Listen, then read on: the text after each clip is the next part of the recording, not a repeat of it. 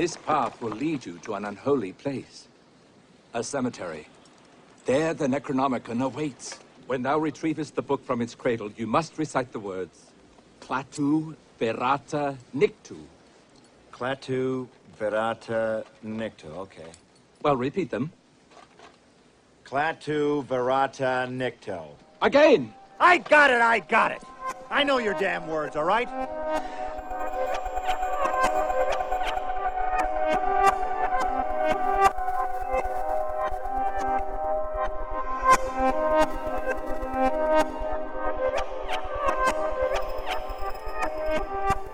Welcome back, everybody. Um, we're going to make this quick because, well, various Yes. reasons. Whatever. This week we Stuff have and things. Daniel Harms returning to the show, uh, and we're going to discuss books of actual tomes of magic tonight. Now, I'm going to say up front, I know there's a few of you people out there that are listening that are actually practitioners of magic uh, that we've interviewed that do listen to the show. I'm sure Seriah will be listening to this episode. I'm not really worried about Seriah, though. Seriah's cool. Well, not that anybody who's listening to this isn't cool. No, Guy, listen to our show. Easy, buddy.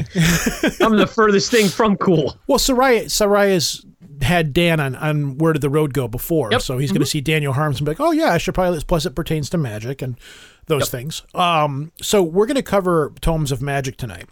Um, being that I am not a practitioner of magic, I'm very fascinated by the study of it. Lobo, you are somewhat of our, but you come from come from different schools of magic, so I wouldn't expect you to know anything about the stuff that we're talking about tonight. So Ah, you were, you know, you're like me. You're interested in the educational purposes of it.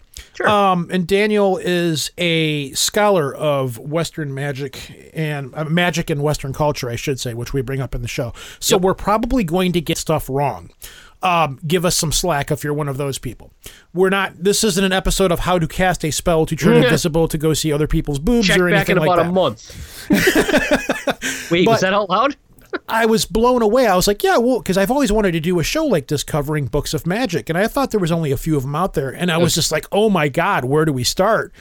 So me and him were going back and forth. I'm like, and when I have you on the show for this, let's talk about that. And he's like, well, let's talk about the. We, we you know we finally narrowed it down to a couple of books, but I specifically wanted to cover the Necronomicon because, as I say in the show, he literally wrote the book about the Necronomicon, and we've had people it, just as we were doing this, we had someone on our Facebook page say, "Hey, do a show on H.P. Lovecraft," because we mentioned it last time. Our last episode, we mentioned something about Lovecraft.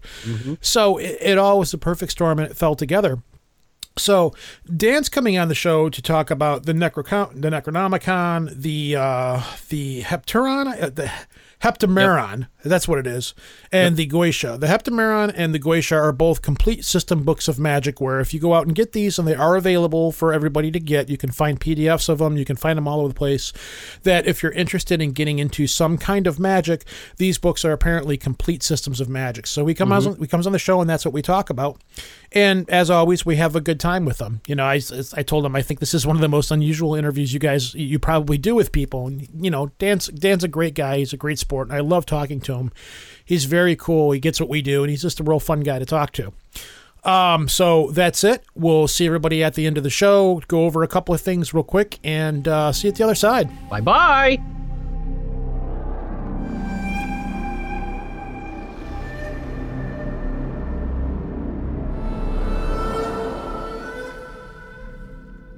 So, with us tonight, we have returning guest Daniel Harms. Daniel Harms uh, works at Cortland College, and I preface this up front because he does a lot of magical studies, and the stuff that he talks about here is not, he's not a representative of Cortland College. I got to give you a, a little out there because I know you work in a, you're in a college and it's all scholarly and stuff like that.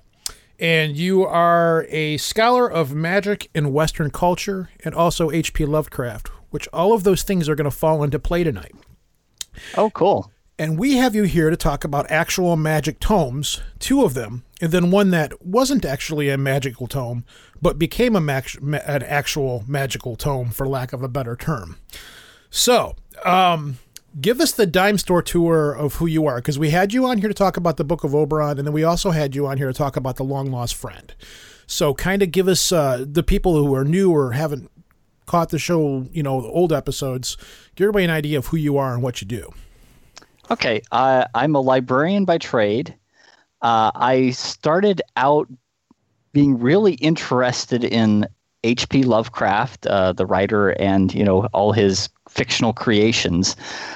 So I got more into that. I actually wrote a book called the Cthulhu Mythos Encyclopedia, which deals with all of those different, you know, fictional tomes and you know scary alien gods and all those things.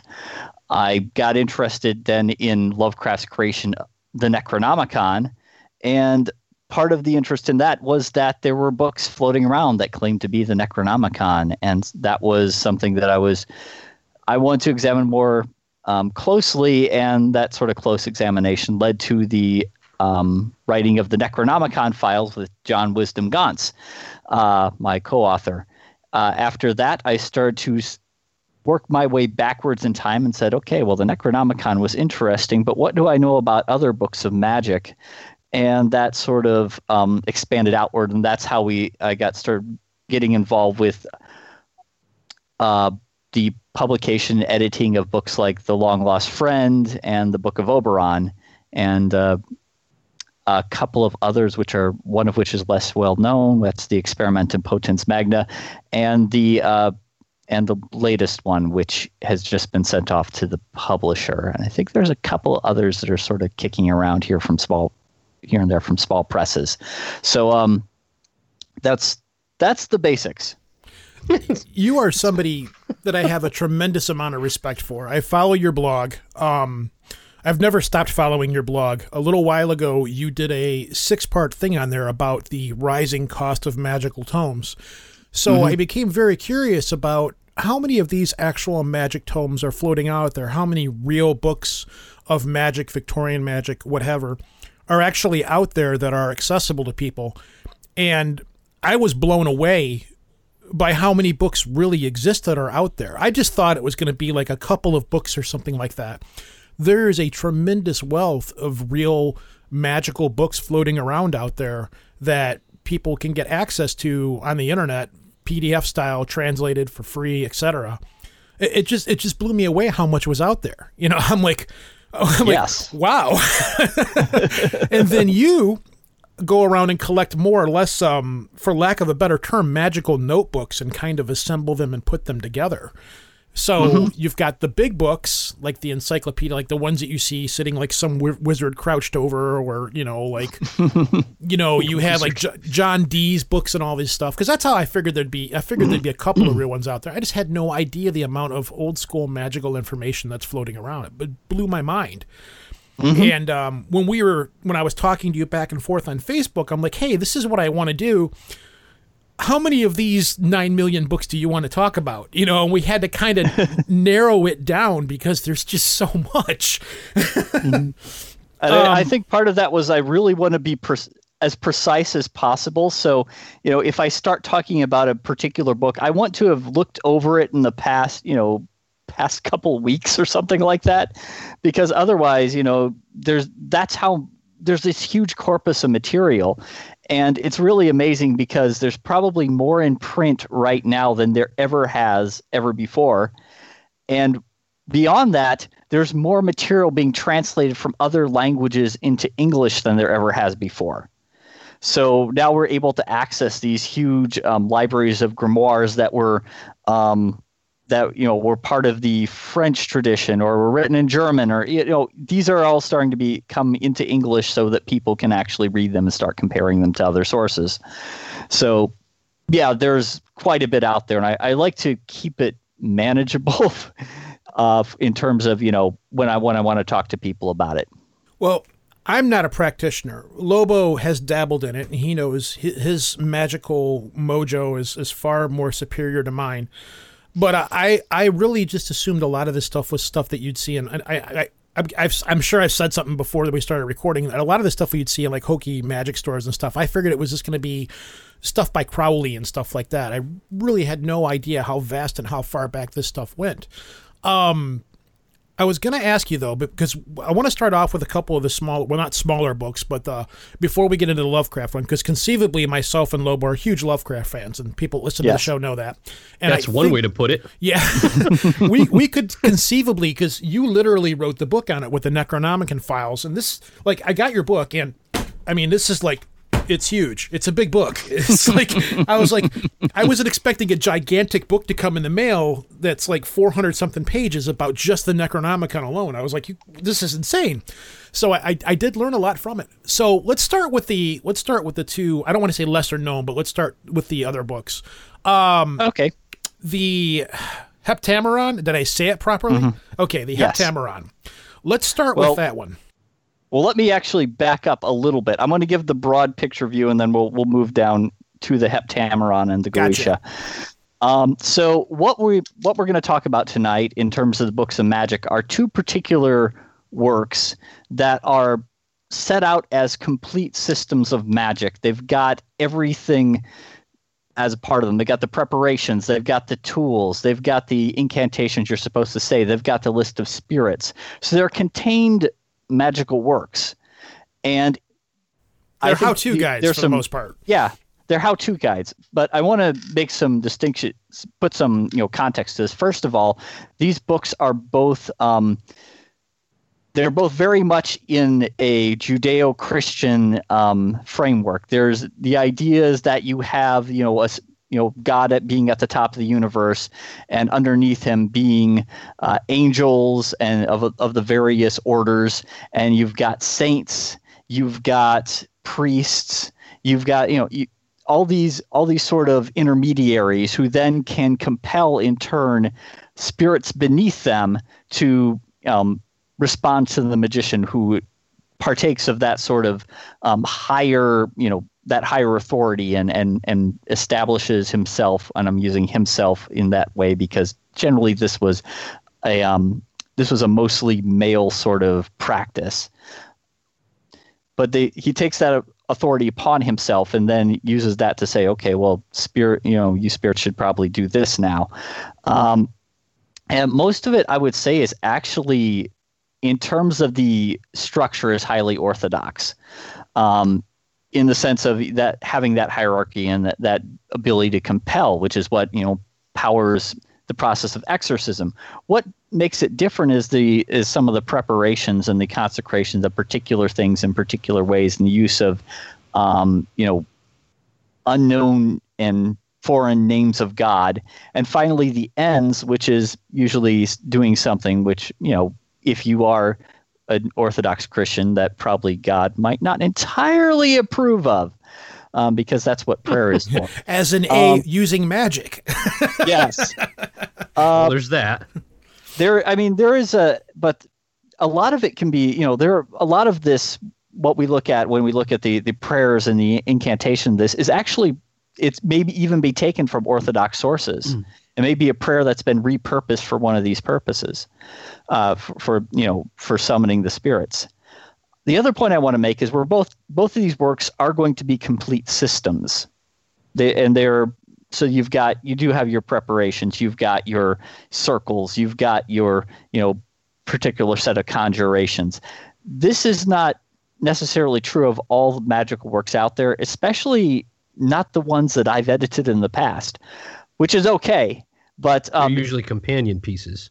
They're what what what the sources I do I work with are they're kind of more compilations. They're they mm-hmm. they take say okay well we like this dismissal over here and I like this magic circle over here, and um, you know I like this list this this particular spirit so I'm just going to put them in this list with all the others, and you know they're basically building blocks from which people can build their own operations. That doesn't mean it doesn't have complete operations in it because sometimes it does. Sure. In terms of things like the Book of Oberon, they do have these. But um, so they're, like a, they're at, like a D&D player's handbook for the most part if you're looking to step into this kind of thing.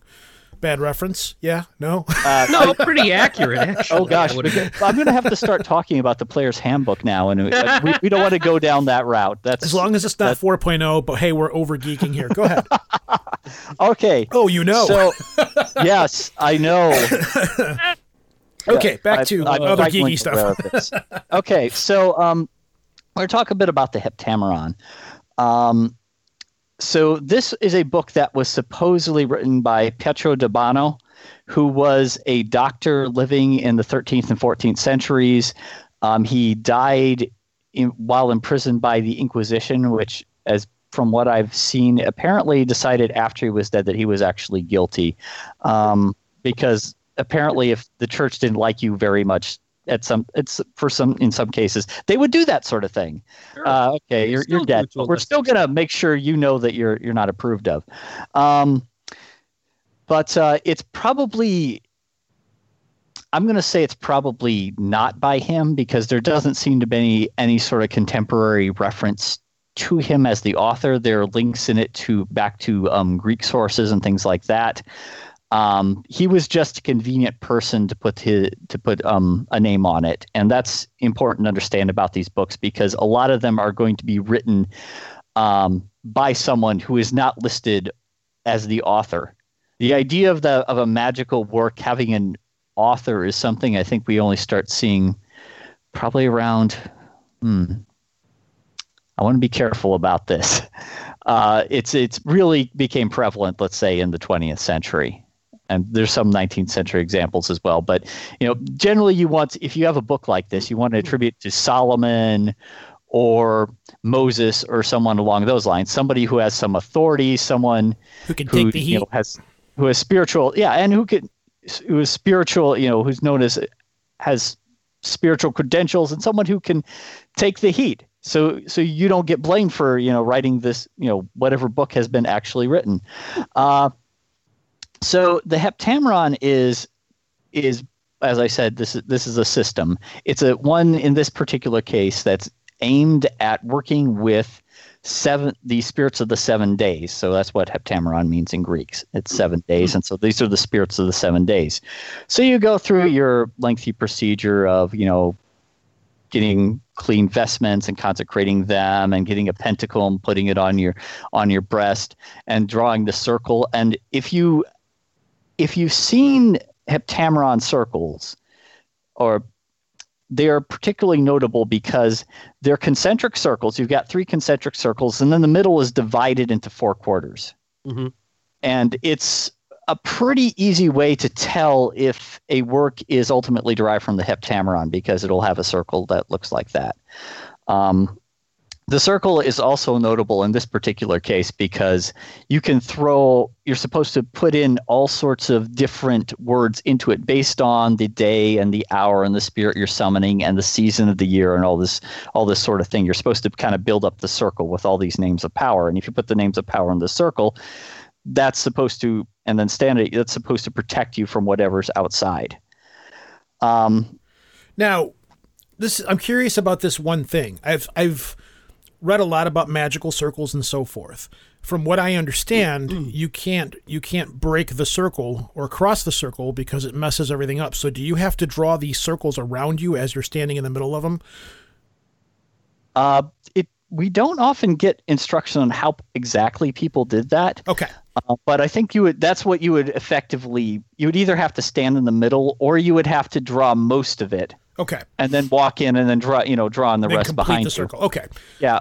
And I want to say that this is not necessarily um, the circle is not necessarily inviolable in all cases. Um, there are some situations in which you'll find magic circles where there's actually sort of a path to the middle mm-hmm. that's actually drawn in as part of the circle. You might also get um, circumstances like in which a say a sword can be extended over the circle, and um, in in order to say you know you know push something to a spirit or something along those lines okay. or threaten a spirit. But um, yeah the circle is supposed to is supposed to not be broken. I'm looking at one of the hept- heptameron circles right now. Mm-hmm. um it's this i'm looking at it actually i'm looking at a pdf of the book and it, it's it's been translated. That's the other thing I'm going off on a side tangent now. Now, with translations, you did bring up on your blog at one point about how accurate, how hard it is to get some of these books translated from their native languages into English. Is there mm-hmm. ever a situation where things are lost in the translation because language, uh, being what it is, doesn't convey properly? Like I'm looking here, it says something and it's got the word always, but it's spelled A L W I E S. So, so that's that's that's not something getting lost in translation. This is a, this is an early uh, modern.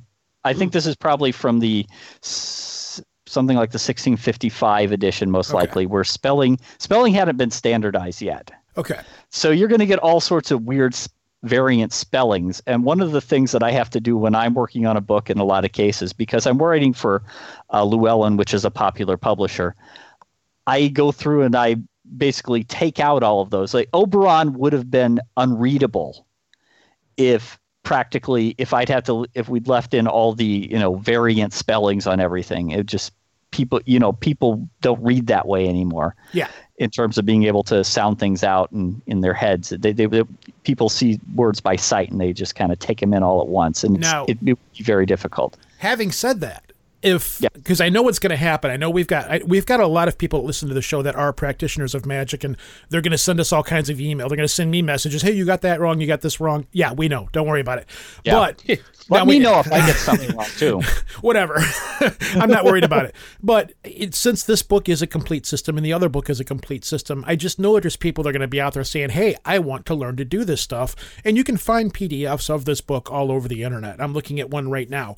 Now, having said that, if somebody were to go and get a copy of that book, even though there, the pronunciations are spelt differently and stuff, would a in theoretically in a magic sense, where I'm going on a ledge here, would that affect the process of casting a said spell or something like that if the if something was lost in the translation? Or is it this is where it gets weird. Is it the intent behind it that makes the difference or no? Or or am i just overlooking all of this stuff and just you know move on?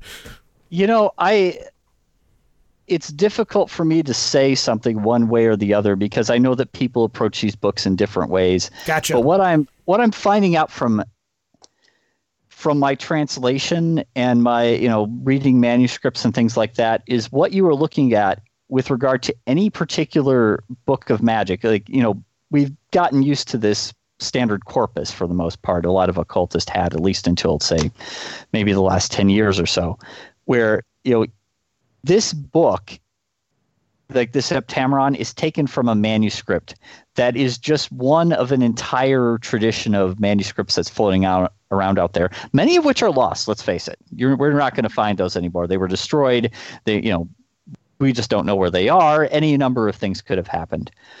Uh, so when we talk about is if you get one of the words wrong, is that going to ruin the spell?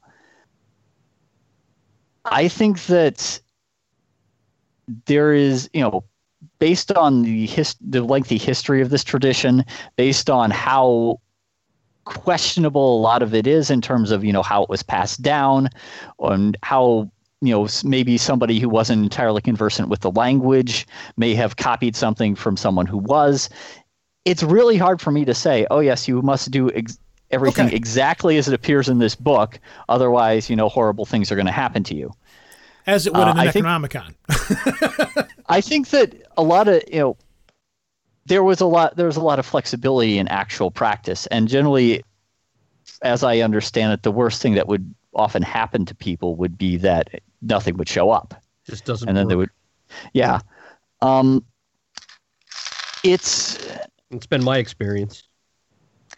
Yeah it's very you know there was a lot of leeway and there's a lot of different layers to it too. I mean both of the books we're talking about here the heptamera and the goetia uh, tend to have a good number of series of incantations and they call upon all sorts of different you know all sorts of different holy names all sorts of you know sorts of angels, all sorts of you know events in the life of Jesus, and all these other things. So it's kind of like building up all sorts of layers.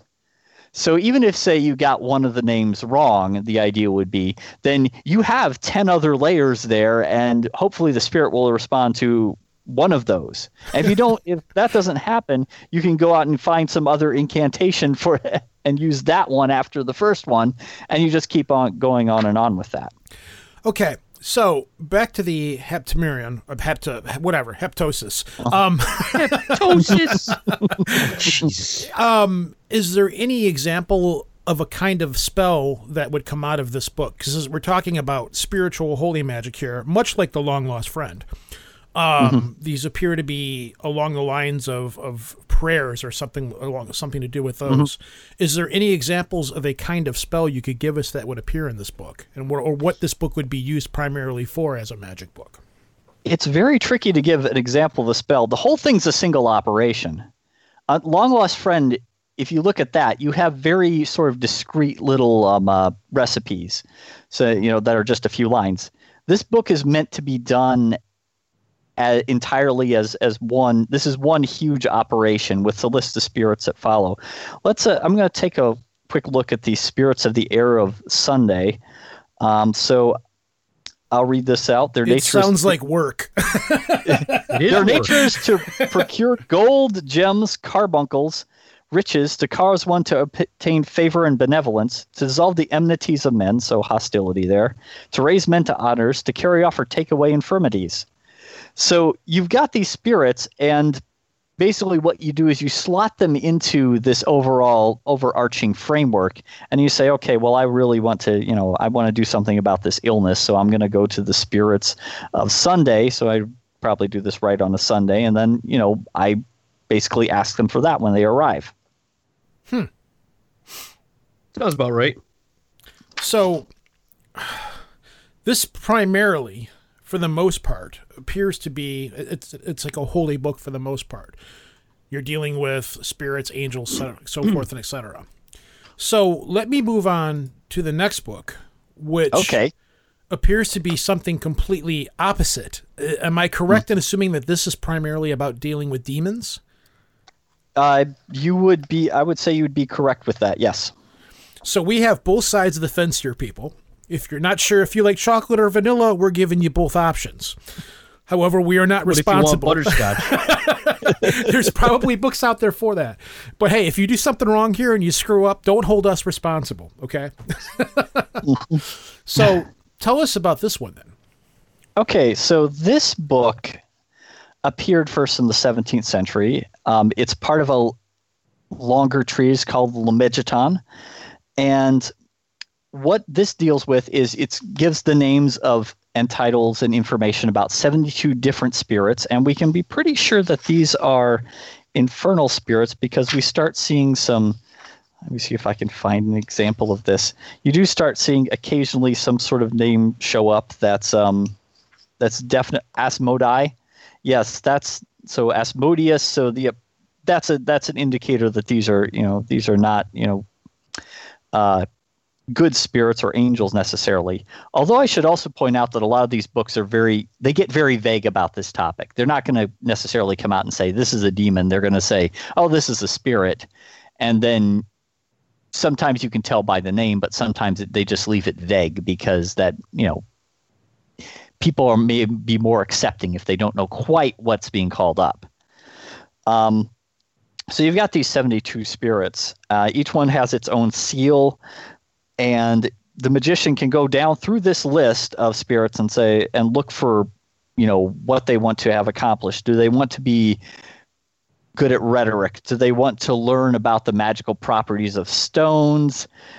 Do they want to um, know about things, what's going to come in the future? Do they want to find treasures? You know, what do they want to obtain? And they can pick the proper spirit, and then they take the seal and they draw and they you know engrave it on the particular metal, which is sometimes gold, which is why I think some some of this is less popular than it would be otherwise. There's some spirits that require gold as part of their seal, and then they go through this ritual procedure in order to summon that particular spirit.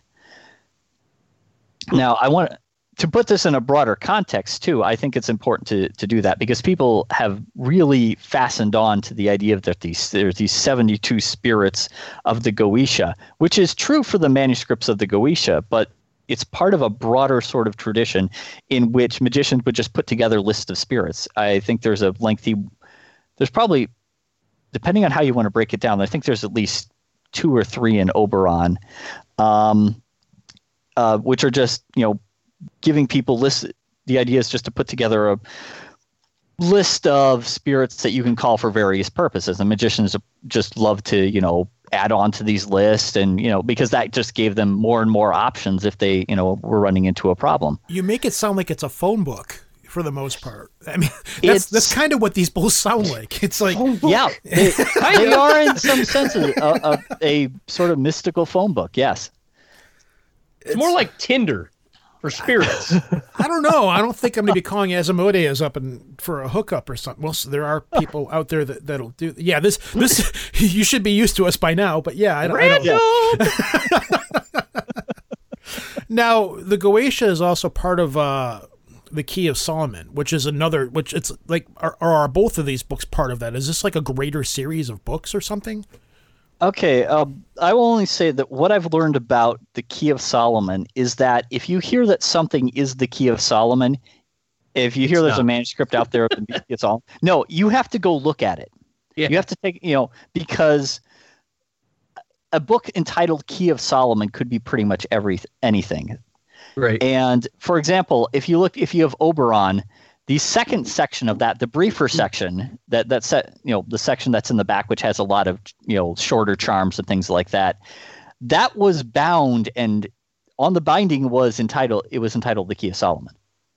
So, well, you know, yeah. So it's I don't think the, these do not necessarily come from a single sort of er manuscript that's out there, which you could which we can reconstruct as you know.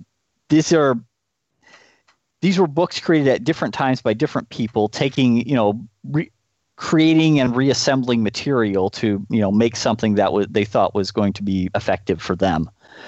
Or in some cases um, especially with the later ones that they just wanted to sell people. There's some books out there that are just you know they were just put together for a market for collectors um, assembled out of various sources. And you know it wasn't because people were practicing it as far as we can tell. It's just because they, they people would pay money for that book and they, they could put it together. Now, having you having researched this stuff, because this is what you do. You you go out like when you did the Book of Oberon, you you got access to some pretty hardcore books that are hard to get to. How often do you find when you look at these books, you'll look at something and you go, "Well, that seems right, but that doesn't seem right." He borrowed this person borrowed something from there or something from here. How far down the strain do you find where the source material becomes polluted? Um, does that question make any sense? I think the the pollution can I I think what your the assumption behind your question is that there is a you know there's an sort of this tradition out there and what we have you know what has come down to us has, has been a pollution of that tradition and i'm not sure that's necessarily something i agree with now i'm going to say in a sense it is correct because say if you've got names of power let's say they're in Hebrew or they're in Greek and the one of the people down the line doesn't understand Hebrew or Greek, they may copy those incorrectly. And so that's, you know, yeah, you that's where it starts to, people, wave off. That's yeah. where it starts to become problematic. Um, I've actually, in the book I just sent off to the publisher, which I'm not giving the name of because we haven't decided on it yet. That's fine. Um, I'm sure I'll bug you when it comes there out. Are, there are actually sequences of holy names that if you look at them and you think about it a little bit, you say, "Hey, wait a minute. They're just giving the, you know, the names of the letters of the Hebrew alphabet here." And you realize, yeah, that's are those actually holy names or is, you know, or what what exactly is going on there? So there is that sort of thing that occurs. But I think there's also at the same time innovation going on. People are, you know, they try out various, you know, recipes or experiments. They they alter them, and so the question is, you know, are you ta- are you want to look at it from the sort of perennial tradition where you know all that's come down to us are you know the bastardized remnants of what came before, or do you want to think of it more as a science where people are tinkering with things and altering them and trying to find you know to make improve the methods and I think it would be possible to look at this in this tradition in both ways. And I think if I start trying to do either one of those, it gets really complicated really quickly. I see. Um, yeah, because you, I mean, because there's clearly you, you'd see manuscripts where the people just didn't care who wrote them. They're, you know, the the circles aren't even, you know, circular uh, and you know, not, I'm not talking about something like Grimorium Verum, where you've got an oval or something like that in a, you know in a, in a square or something like that. That's that's different. It's just like it's clearly supposed to be a circle, but it's kind of lopsided. Um, so it's so there is you know the question is then you know once again there are there are clearly mistakes but there's also you also want to leave open the possibility of innovation. I think there's, like, for example, in 16th to 17th century, one of the things we talked about last time was fairies, fairy magic. Yep. Mm-hmm. This is something that just appear seems to appear for the most part out of nowhere. I mean, it's got some earlier influences, but people were really interested in contacting fairies, and you, so you have to look at that and say, all right, so where did that come from? Is that you know does that indicate that you know this is the degeneration of a tradition, or is this people saying, you know, there's these beings out there, we want to contact them. Uh, you know, we've got let's see what kind of technology we can assemble to do that, spiritual technology in that sense. Um, so it's it's it's hard to say one way or the other, you know, in terms of what what whether you know how much this is has this been corrupted, and if so, how much. So now both because we're gonna we we're getting it at the halfway point here. It's crazy how fast we've gone through this. Um, now both of these books are able to be found. You can go on Amazon if you want to buy them. Uh, there's reprintings of them. I'm assuming correct. Yes, um, I'm going to. Both of these are available on the Esoteric Archives website, mm-hmm. um, by um, which is assembled by Joseph Peterson, which is a great influence or uh, reference. Sorry, uh, Joe has also written his own edition of the Lesser Key of Solomon. Uh, well, not written. You know, he's edited together from various manuscripts. Um, there's another edition of the Goetia out there that was assembled by Aleister Crowley, um, taken largely taken from the work of MacGregor Mathers without attribution. Uh, but that one is is not quite as uh, scholarly, and there are some you know there are some mistakes in there. So I, I would generally recommend Joe Peterson's version. Uh, the Heptameron is just floating around in a lot of different editions. I think it's it has appeared in the fourth book of Occult Philosophy by Donald Tyson from Llewellyn. He's got an annotated version there, but I'm not sure that any particular edition of that one is is more. I would recommend one of those more than the others. Okay. Yeah. And they are both, as you said, complete systems. So somebody could get one of these books, and if they wanted to get into this stuff, they could just say, "All right, start reading," and you know, and then do their research from there. Although I should point out the Lesser Key of Solomon, if you want to do that, does involve may involve getting some gold, and also involves a lion skin belt. Oh, gotta have that.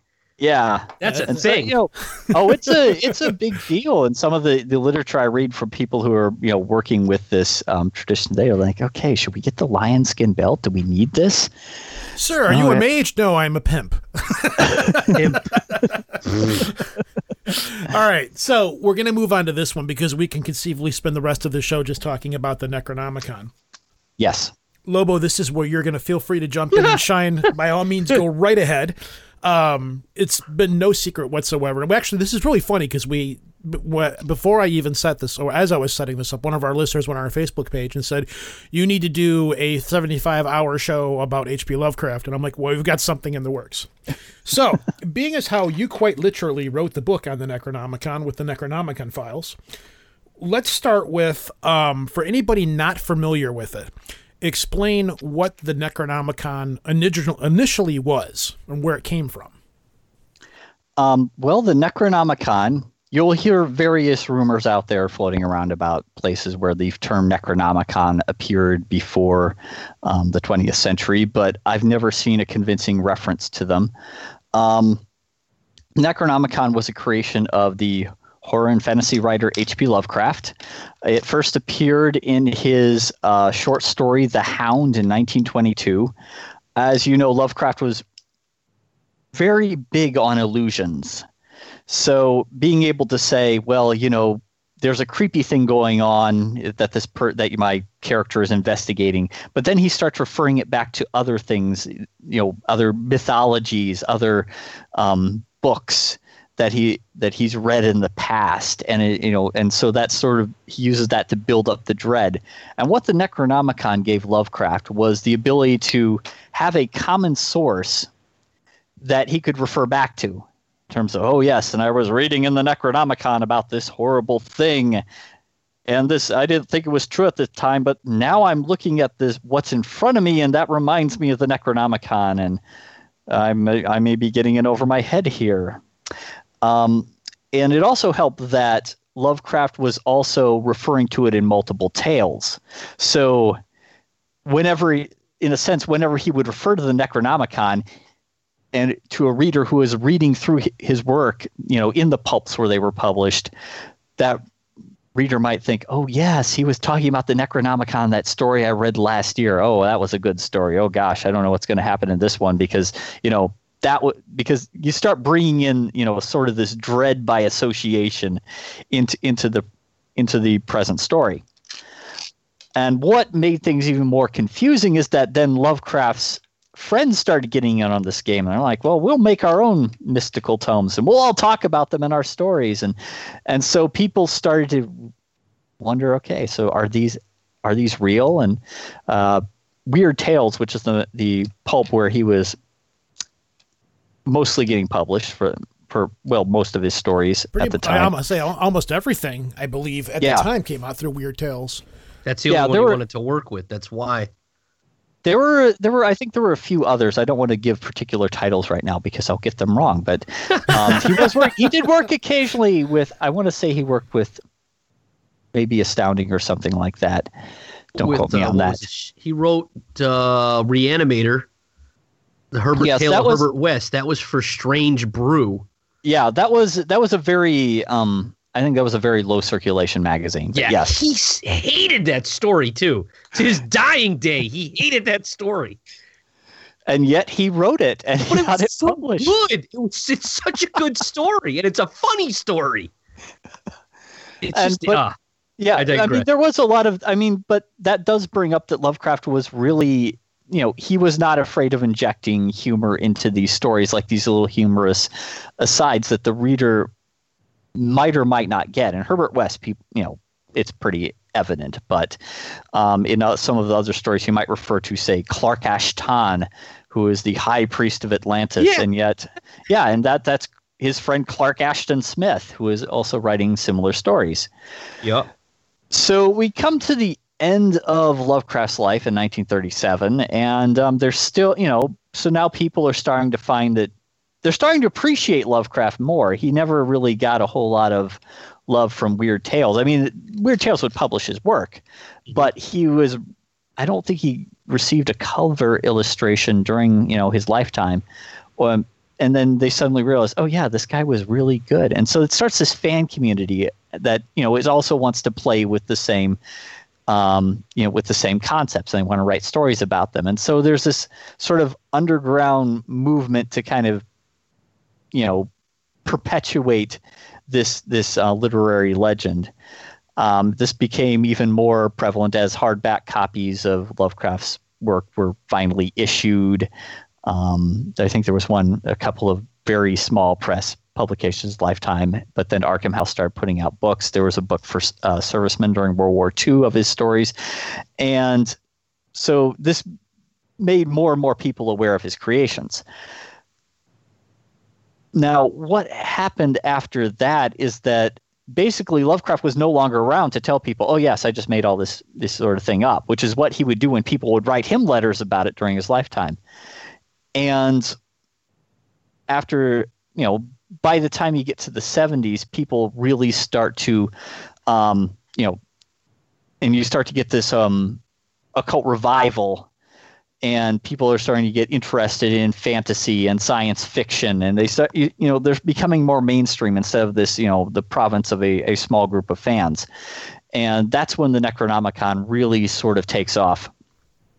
So at this point, people, the, people that were in the know knew it was a fictional book, but people started saying, "Hey, let's try to capitalize on this." And this Well, is there were where. other writers that were that were in direct contact with Lovecraft oh yeah, it popped that up. That were think it- allowed to. He said, "Yeah, by all means, build Yeah. this." Yeah, they all it. they all kind of worked together, and they were all friends behind the scenes. So they all started dropping stuff here and there in their books and stuff. But the people that were that weren't in the know were kind of like, "Hey, is this a real book?" For the most part, and then you had people that were trying to like cash in on it, which um, What was is that? What led to the Faraday hoax or the Faraday the Faraday review of it? Is that where we're going with it? I'm gonna have to go back and check the Faraday review. I think that was actually during Lovecraft's lifetime. It was Yeah, just the end of something it, submitted to a very a very yeah, it was submitted to a very a small town newspaper.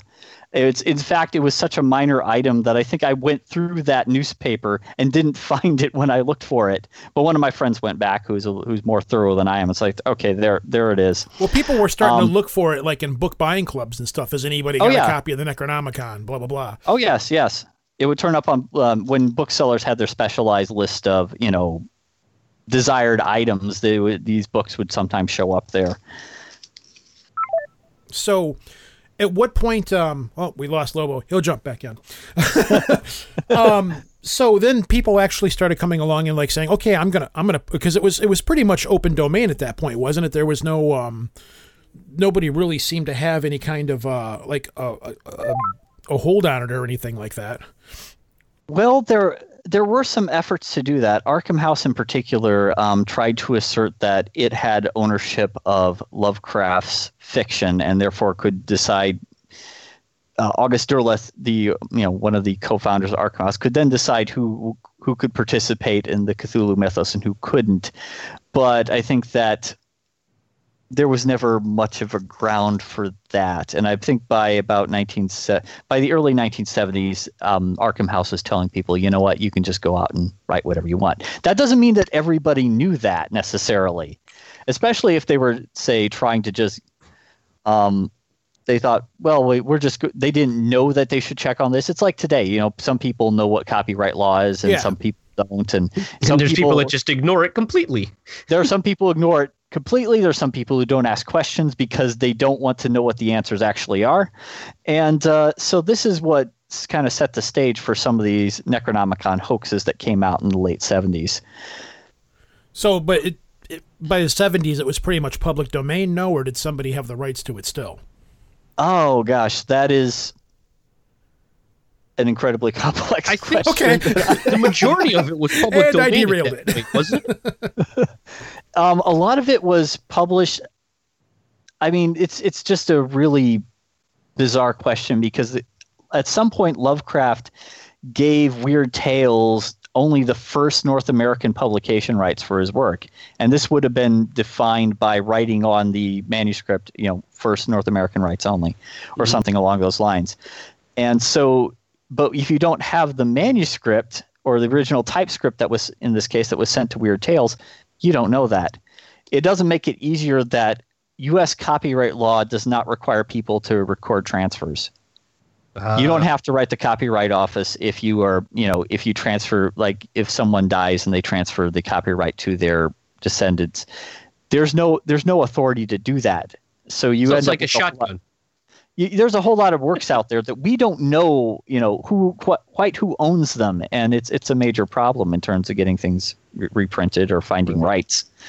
Um, so, the question of what's public domain and what's not is very tangled. I'd like to say most of it is, but you know, don't I- I- rely on that if you're, a- if you're going There's out a to do um, an adaptation or something like that.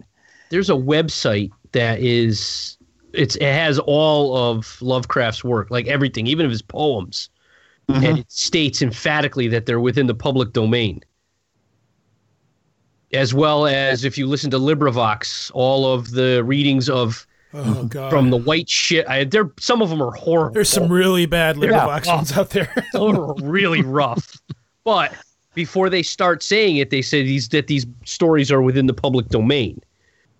So, uh, unless Well- it's changed recently, all I, I I mean the only real way to tell whether something is in the public domain is whether it was published before 1923 that mm-hmm. material is public domain. Everything else is kind of is can it depends on a whole bunch of things like whether somebody sent in a letter in one particular year to the copyright office or the previous year and whether you know whether particular you know you can copy the ways you can copyright a magazine. It's just there's a lot of really bizarre stuff down there, which is why I don't want to say emphatically you can and you don't send in something, you know, you don't send in a letter to the copyright office saying, "Oh yeah, this is public domain." It's just something that happens and it isn't really recorded someplace. I would Right. encourage people who want to do this. That you know, the U.S. Copyright Office has been you know helpful when I've queried them about things, and uh, so if you want to make sure what you're working with is public domain, go talk to them. So um, let's move on then before we get too murky into all this. oh yes, please. Actual first real printing of when somebody said, I am going to make the quote unquote Necronomicon, and this is the actual book of the Necronomicon magic. This is the spells, this is the incantations. What was the first printing of that? Would that be the Al Azif, the Necronomicon from 1973, or no? only in the sense that it didn't have spells or incantations in it. It's um, the Al Azif is from 1973 is mainly just um, it's just it's mostly just calligraphy. Now I've actually had people suggest to me that maybe the calligraphy is you know an encoded text of some sort that the author put in there, but it was really just the whole idea behind that was just to have something that went out there that that was out there that was supposed to be the Necronomicon that To was make money off you know of. to make money off of it. And that you know that would just have be impressive to look at Yeah, it's a companion piece. If you have all of Lovecraft's works, then that would be something to have to just further the mythos. Like I have this; it's a it, translated copy of the Al Azif. Wonderful. and, Great. the, and the fact that they called it al-azif which is i should make clear for readers who may just be or listeners who may not be that familiar with lovecraft is the supposedly the original arabic title according to lovecraft of the necronomicon i think the use of that title indicates that they were really um, they really want to emphasize you know play to the hardcore fans they weren't trying to you know fool people with this because otherwise they would have probably gone with the, the necronomicon as the title right. So the, the next printing to come along would probably be the Simon printing from, was that 79? 77 Okay. and there's a there's a i think there's a few ones that came out at that time there was the um well Giger's one Giger's came out at about the same time oh, I forgot Giger had one. That's right. Yeah. Giger's is cool compared to Yes. the rest of them. yes yes Simon's is rubbish. That is absolute trash. Well, it's just well, Simon's was weird because it wasn't. It was just a whole bunch of stuff cobbled together, and it was like, here, here's a book of magic. Go, take it. yeah buy So- my book, make thought. money. i'll say this is this is the um uh, I'll, I'll give a sort of nutshell um, perspective on the Simon Necronomicon. Uh, this came out of a magical scene centered around the uh, Warlock Shop or Magickal Childe in New York City in the 70s. Um, I think it's important to note that for people who say, well, you know, this was, they say it's a, you know, it was a book found by two monks who were going around and stealing books from all sorts of different libraries, which I should say actually did happen. Yep. And that this, this ended up in our hands and we decided to publish it. One of the things they never mention is that Magickal Childe was selling the de Camp Al-Azif. they were selling this book and they've got it in their catalog. They're selling it and they're also saying, oh, yeah, our, our translation of this is coming out soon, which pretty much, um, I think when hole right. Simon, some of you may have, have seen Simon's book, Dead Names, or, you know, Is that, the one with like the books pentagram defend- on the cover? It looks like a Motley Crue record cover or something. I think it is, yes. Yeah, but but this is one thing this is one element he never mentions in the book he never mentions that yes somehow you know that the fact that they were supposedly tr- found the necronomicon they were translating it and it was they were very surprised by this and yet they were selling another edition of the book in the bookstore you think they would have that would have been notable you think someone would have brought that up and it said and yeah, said but it's part of the about that. allure and the legend. Yeah, of but they it. should have pulled that one first. They should have pulled that. They should have said, nope, this one's no longer available in print. This is what we have. It's the new translated version. Sorry. Yeah, At least give it some kind of backstory. Why though? If people are buying it, they're making money on it. Why? You know, it's. Because anybody It's worth all their bullshit at that point gonna walk in and anyways. go, this is garbage. Dude, I don't think anybody cared. Nobody cares now. yeah, So, So- what basic okay, so what happened was that as best I can put it together, and this is just me reconstructing what happened. This is this is actually runs counter to what Simon, the editor of the book, would himself say about it. But you know, he can he can speak for himself. It seems that Simon wanted to put together um, a style of pagan ceremonial magic. Now, what we were, remember what we were talking about with the previous grimoires Yeah, is complete that systems. they're they're complete systems, and not only that, they're very based in the Judeo-Christian hierarchy. Whereas, and one of the um, sort of oddities of modern occultism is that so many people in modern occultism do not define themselves as you know conventional Jews or Christians. You know, mm-hmm. there's all sorts of yeah, often it's it often it deals with some sort of pagan faith.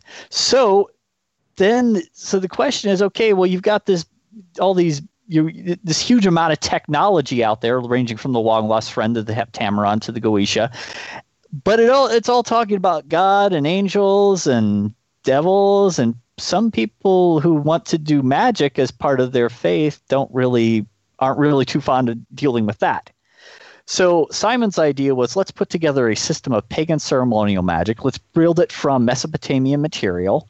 And he actually wrote articles on this particular topic. And you know, let's so let's let's assemble something that people can actually use. So at some point, though, he was apparently writing this up, and then this layer of Lovecraft got put on top of it. So now you've got, you know, Cthulhu and other beings, you know, being inserted into the book as Cthulhu or something, or Cthulhu or whatever you want to say it is. Somebody missed Uh, a memo somewhere, didn't they?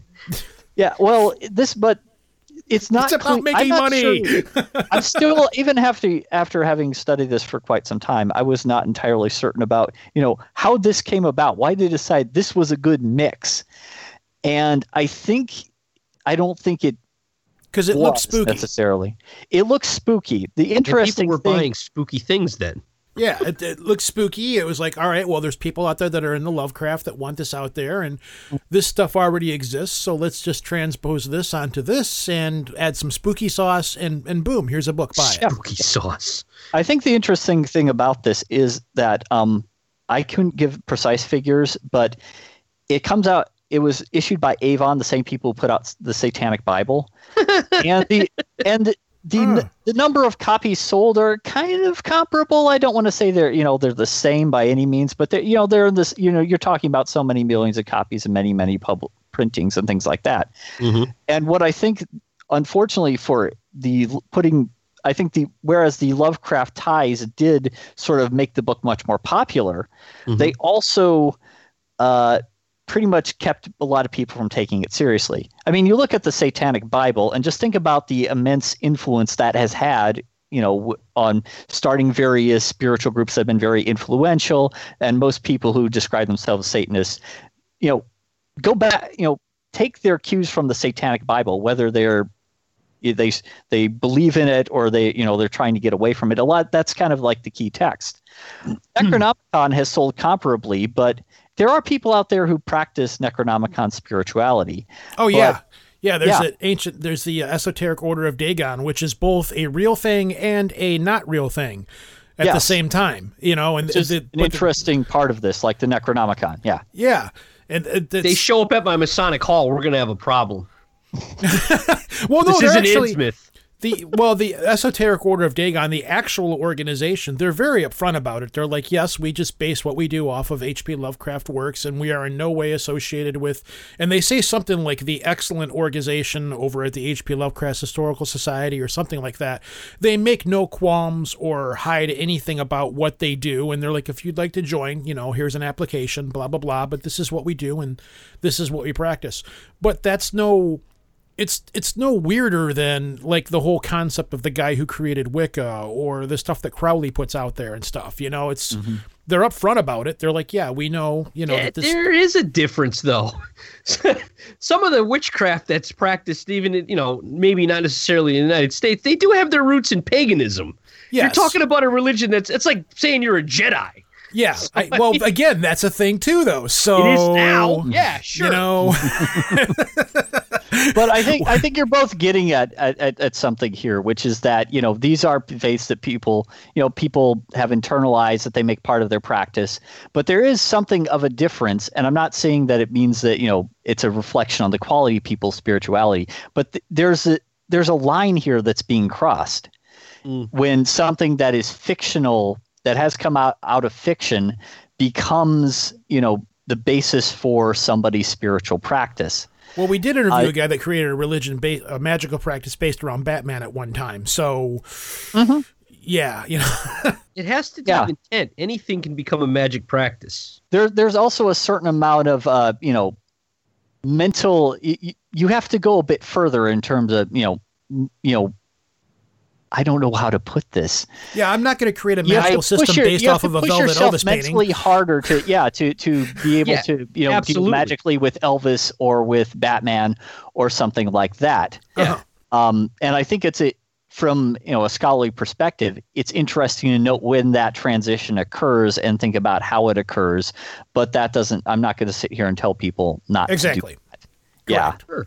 That's fine. That's cool. There's nothing Mm-hmm. wrong with that because if you did it, boy, the hate mail would probably come. But well, um, I mean, here's the thing: you can do whatever you want, and I'm not going to tell anybody what they should or shouldn't do.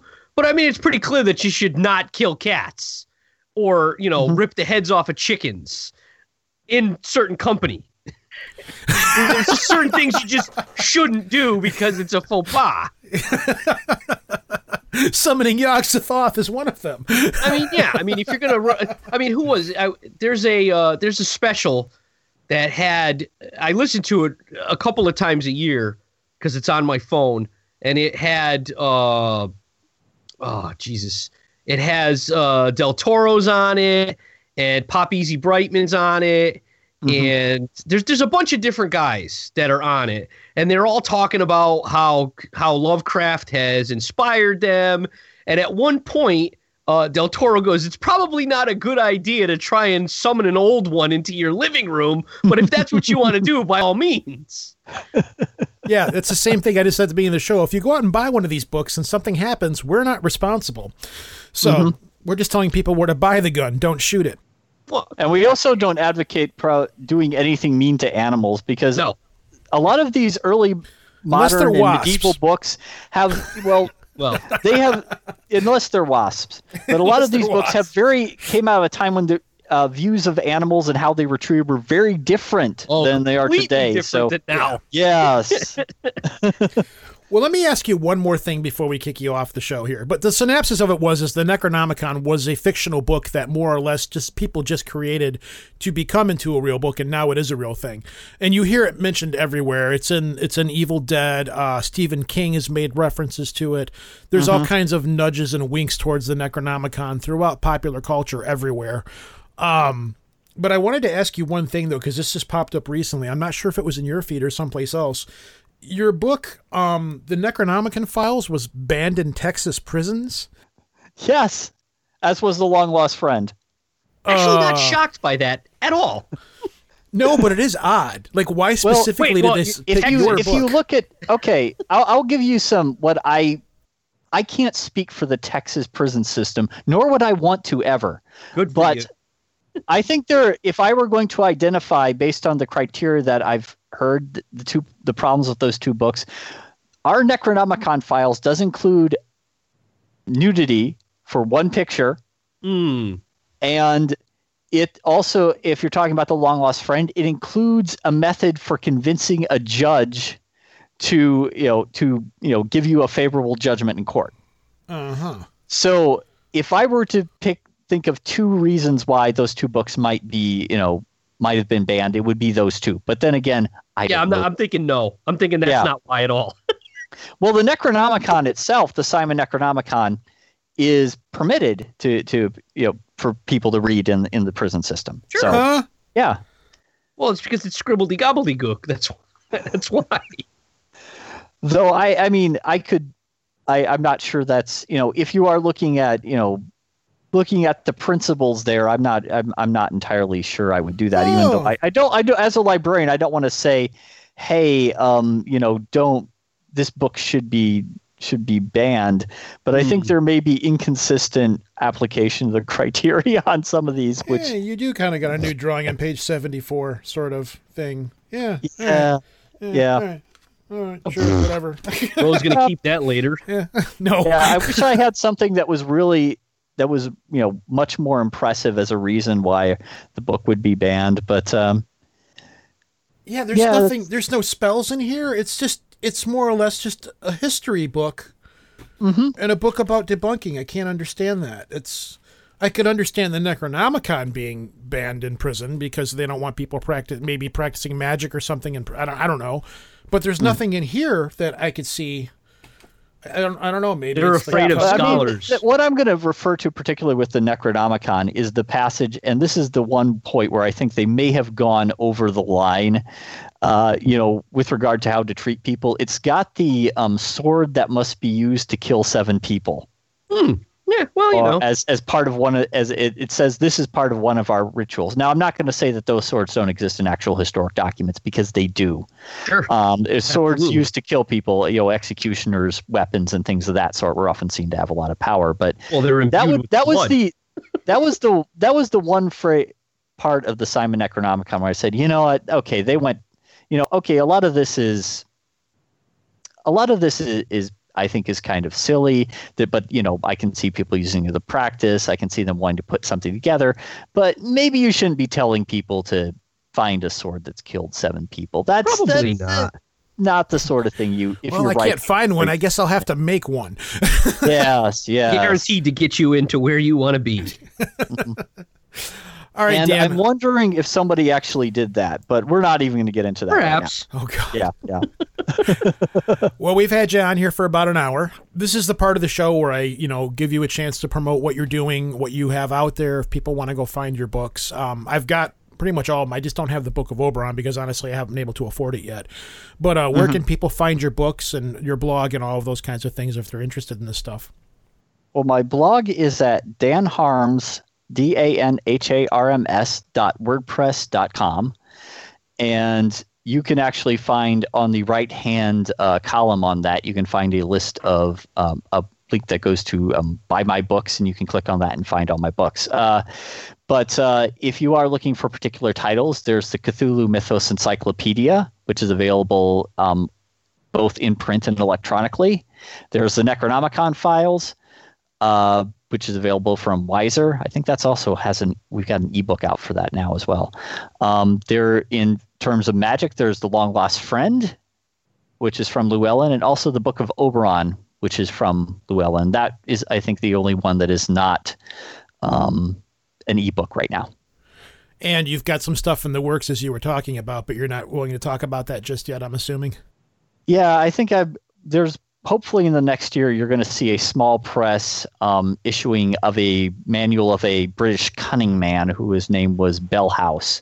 So you're going to come Um, back on for that, right? Yeah, I can uh-huh. certainly come back on for that. Yeah, Bellhouse is a fascinating guy, and I really need to write up. A, I've got a Nothing like putting him on the presentation coming spot on up. the air. I, I have a, I just I have a presentation coming up, and I have to write up. You know, go back and delve into Bellhouse again and see. You know, make sure I've got all the facts straight on him too. But um, so that's that's going to be exciting. Well, Dan, it's it's always a pleasure to talk to you. You are one of our most liked guests that we have on the show, and every time we have you on here, we get all kinds of people that write to me and say, "Wow, this guy's done this and that," and etc. It's always a pleasure to talk to you. You're very knowledgeable Absolutely. and you're very fun to speak with. So, thank you very much for coming on here, and I will definitely be bugging you again as as soon as whatever you have next comes out. Okay, sounds good. Thanks, Dan. Thank you. Welcome. Want to get in contact with the show or listen to back episodes? It's easy. Go to www.projectarchivist.com. On the right side of the page, you'll find links to our archives, as well as links on how to get onto our Facebook page and follow us on Twitter. If you want to leave a voicemail for us, it's 734 681 0459. Yes, we do listen to all of them. Or if you want to talk to Lobo directly, you can call 203 212 9975. Yes, that will in fact put you in touch with his cell phone. If he's available, he will take your call and talk to you. If you're just looking to send us an email, you can do that at projectarchivist at gmail.com. Don't forget to look for us on iTunes under the podcast section, or you can stream us right to your phone with the Stitcher Android app for free. Your roadmap to the strange and unusual begins with the Travel Oddities podcast, the only paranormal travel show in the universe, with Harley, They say it looks like a horse. This thing's an AT-AT. Unless somebody got a really early release of Star Wars, then I, I'm calling bullshit. Amy, I will get rid of my gun. Stop. You're like microphone Hitler or something. And Brett. Would you look better shitting in public as a naked man or as a werewolf? Find them on iTunes, Stitcher, or at traveloddities.com. Your adventure awaits. And that was Dan. And when Dan's next book comes out, we're going to bug him to come back on here again. Yeah, because I'm a jerk. No, you're not at all. I think he. I was surprised because I had completely forgot. We haven't had him on here for a while. We've only had him on twice. Been a bit. Yeah. And the Been first time we had him on, there was a good length of time before we had him on the second time. So either he's really smart and remembers his interviews, because I completely forgot that we brought up the topic of fairy magic, or he went and went back and listened to the old episode or something like He's that. He's pretty smart. Yeah, because he brought up the whole thing about fairy magic, and I was like, man, Mm-hmm. I forgot we talked about that. And then he was like, yeah, we did. But Mm-hmm. um, he's a real, he's a really cool guy to talk to. Sure is. We probably could have talked to him for a couple of hours. The thing is, Mm-hmm. is we only had him for a limited amount of time because you had to go off and make dinner for the younglings. Yeah, they're still upstairs right now eating food and I'm sure making a mess. And grandma's already tried to call me. So, anyways, um, couple of things. I gotta thank Dave, who's uh, one of our listeners. He's somebody that I works with. He left a voicemail. Uh, Dave, I did get the voicemail. Thank you. I appreciate it. I'm not gonna play the voicemail because it's a little. Personal. It's well, yeah, it just touches a little bit too close to personal life, and everybody knows I try to keep that away in some regards. But he, you know, he was like, "Yeah, I hope your leg's better," and he thanked us for listening. He, um, he drives truck at night when he's out doing deliveries, and he listens to mm-hmm. our show. And he called us up and said, "Thank you for putting all these episodes out there." He hasn't crashed yet. no, not at all. But he's a really he's a really cool guy. He comes in when I, I haven't seen him lately. I haven't seen him since all this stuff happened before my leg and before the promotion that didn't happen and all those kinds of things. But he called up and no left a message. Um, and then we had another voicemail, which I'm not going to play this episode, where we had a very effeminate sounding, angry Japanese, Dude, that's Korean, just Asian wrong. guy of some No. kind called and left a very Oh. angry message of some sort. Dude, he Um, can bench press a Buick. He's gonna crush you. and he has no neck. I'm not. I don't know who it could have been. I don't know. I don't, we don't know a lot of Asian people that sound very effeminate when they're angry Oh, dude. and Asian. Dude, So, I you know what? I don't know. That's don't not for me. I did not say that. I- I, am not part of this. And also, it we're coming up on this is the usually the time of year where I try to send out our annual application for the Illuminati to um to find out why the Illuminati won't let us join. Taco Bell Illuminati this year. It's the thing. I've I'm piecing together. So I'm at Taco Bell, and there's all the Taco Bell Illuminati stuff. Which good on the Illuminati because I'm I'm I'm I'm a fan of Taco Bell. You know, most of us Mm-hmm. are a fan of Taco Bell, since we're saying it wrong to an individual in Kansas Bell. whose name may be Jason. Carry on, my wayward son. Tornadoes. Twister. People are going to be so hear, sick of hearing these inside jokes. you know. that anyhow I, I'm beginning to piece together there's like this code that I'm beginning to find on on the sauce packets for taco dot dot dot bell and I, I think I'm piecing together some kind of phone number. Um I don't know. I'm just I'm working on it. I could be crazy. I could just Google how to call the Illuminati on Google, which everybody should at least try. Sure, why not? So we're gonna see what happens. You're hmm. clueless right now because I don't want to say anything because I don't know for sure if the hell this is gonna work or not. Oh, nice. It's great. No, I don't want to say it because there's the curse of the show where every time we talk about something, it ends up falling apart. So I've only got part of this, Very true. and. I'm gonna put that right there as I shuffle through my notes on my desk. Nice. So, anyways, yeah, last episode I was really out of it. Um, I did my best to try to make it through it. Um, I, some people told me they couldn't tell. Other people were like, "Dude, you were like messed up." Yeah, I was. I didn't. I was on pain meds, not really serious ones, but I also wasn't getting a lot of sleep because of the leg. And I go back to work this Friday, so we're not going to do a show next week. We're going to play a best of next week. But um, this week, I mean the exact opposite. They've got these new Maxwell House coffee pods for the Keurig that are like they just say caffeine. It's got three X and a little red bar that goes all the way up to the top of the box, and then they got another. They're not one that which is strong. Yeah, I, I still think Death Wish coffee is stronger. There is Death one Wish out there. tastes good though. Death Wish does taste well. These Maxwell House ones aren't bad, but Death Wish does taste better. Um, and the Odin blend uh, that they make, but I'm not a fan of the Odin. Yeah, the Valhalla. I think it's the Valhalla Odin blend Death Wish coffee. Those guys really good. should just sponsor our show with the amount of publicity we've given them. Them and Taco Bell and the Illuminati I would gladly take anything from Taco Bell. Are you kidding me? Yeah, absolutely, absolutely. We are saying that wrong. You know that, right? Yeah, well, whatever. So, but uh, yeah, that's it. A best of episode next week. As always, I have irons in the fire, trying to put stuff together to get a show out next. We will have another show as we always do. The problem is, is I've got so many irons in the fire. It's like, who do I pull from to get on here next? Hmm. We got this weird thing where we either have a shit ton of guests that I have Or to no. get to, or we have nobody. Feast You or know, famine, baby. Feast it's, or famine. it's exactly what it is. So, and Ivan Stang, I'm still trying to get a hold. We're still trying to work out with Ivan Stang from the Church of the Subgenius, so we can get him back on here about the process of creating a religion. Hmm. But uh, that's it for now. Um, shout outs to everybody on the Facebook page. Again, we've got more people joining all the time, and I've noticed all of the new people that have been joining have been very active on the page too, which is nice because we get a lot of people that join and then just sit off the sidelines and watch all the crazy stuff that gets posted. So True. You know, um, the the Tide Pods thing. We're gonna try to Ugh. run it into the ground. Natural selection at work. I'm thinking of making Tide Jello shots. You know, Ugh. where you have like a somebody little already did it. Tide Jello shots. They're not Jello. They're shots. Yeah, but you can make you can make the Jello one blueberry in the one shape, and then the orange in the other shape. Shots. And then if you want to go alcohol in it. the full route, you could actually the make full Monty. the full Monty, the full Tide thing Monty. This is going to be one of those episodes where people listen to like four years from now and go, what the hell are they talking about? If you're in the future listening to this, people eating Tide Pods is, is a thing right now. There's a guy that actually vaped them too. But you I get hope he dies. yeah, natural selection. But you put a little bit it. of cheesecake on the bottom of it, and then you put the Jello shots on the top of it. So you've got the white on the bottom, and you got the two colors, and then you actually could eat those. So, anyways, this is uh an overcast. Ca- Talk much? Learn how to it, You're gonna love it. Holy crap! I've heard you on your caffeine adventures. Oh, yeah. I I, Yeah, that's, I that's, that's, remember. those are deep cuts, though. I don't think those exist anymore. So let's I've keep it got that way. them. I've oh, still good. got 'em. That's great. Well, no. Side tangent, caffeine oriented. Dan, who was on the Christmas special, tell me a story. Oh, little brother. Yeah, he was like, "Hey, I, I want to get your back episodes, but I can't download them." And the same thing I tell everybody: either a, give me a place to upload them to, or we'll work it out where you send me a thumb drive, and I'll give you just about everything that I can dig up. Very poorly formatted, whatever. I, I did it for I, I did it for somebody else out in California, who's at the moment name escapes me. Sorry, sweetie, I forgot your name at the moment. So Stephanie. was it Stephanie? I don't remember. Stephanie Quick. No, not Stephanie Quick. No, no, no, no, oh. no. But doesn't lives in the bottom end of the state.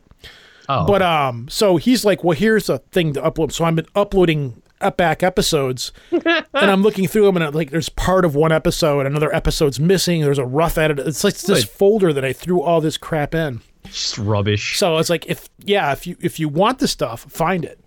Going back again, well, you were really whacked out on caffeine. I don't remember. You were drinking Moxie and something else, and it was in one of the outtakes, and you were talking at 75 miles an hour, and it was hysterical.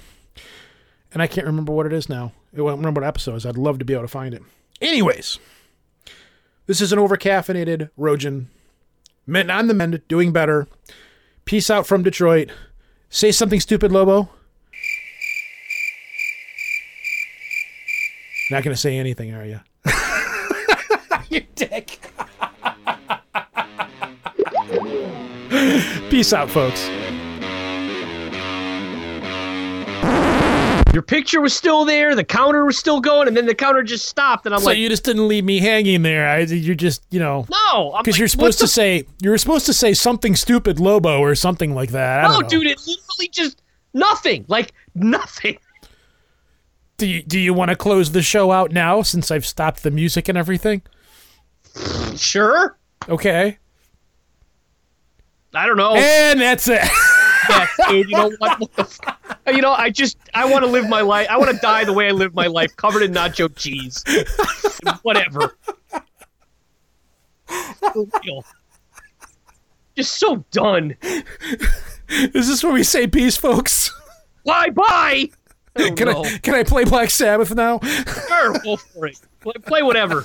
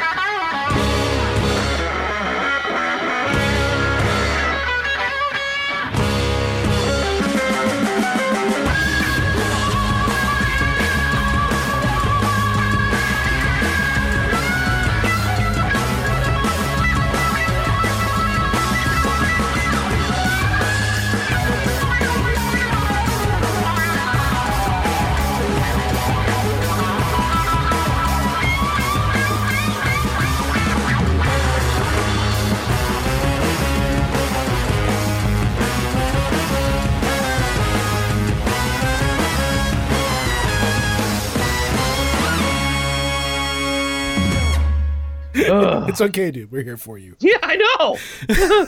God damn it. I'm gonna die of an aneurysm. A Yeah. nacho cheese aneurysm. Just whatever. I am Patrick Star. That's my life. Starfish loves you. That's it. Hot dog water. Okay, we're done. Bye bye. Damn it.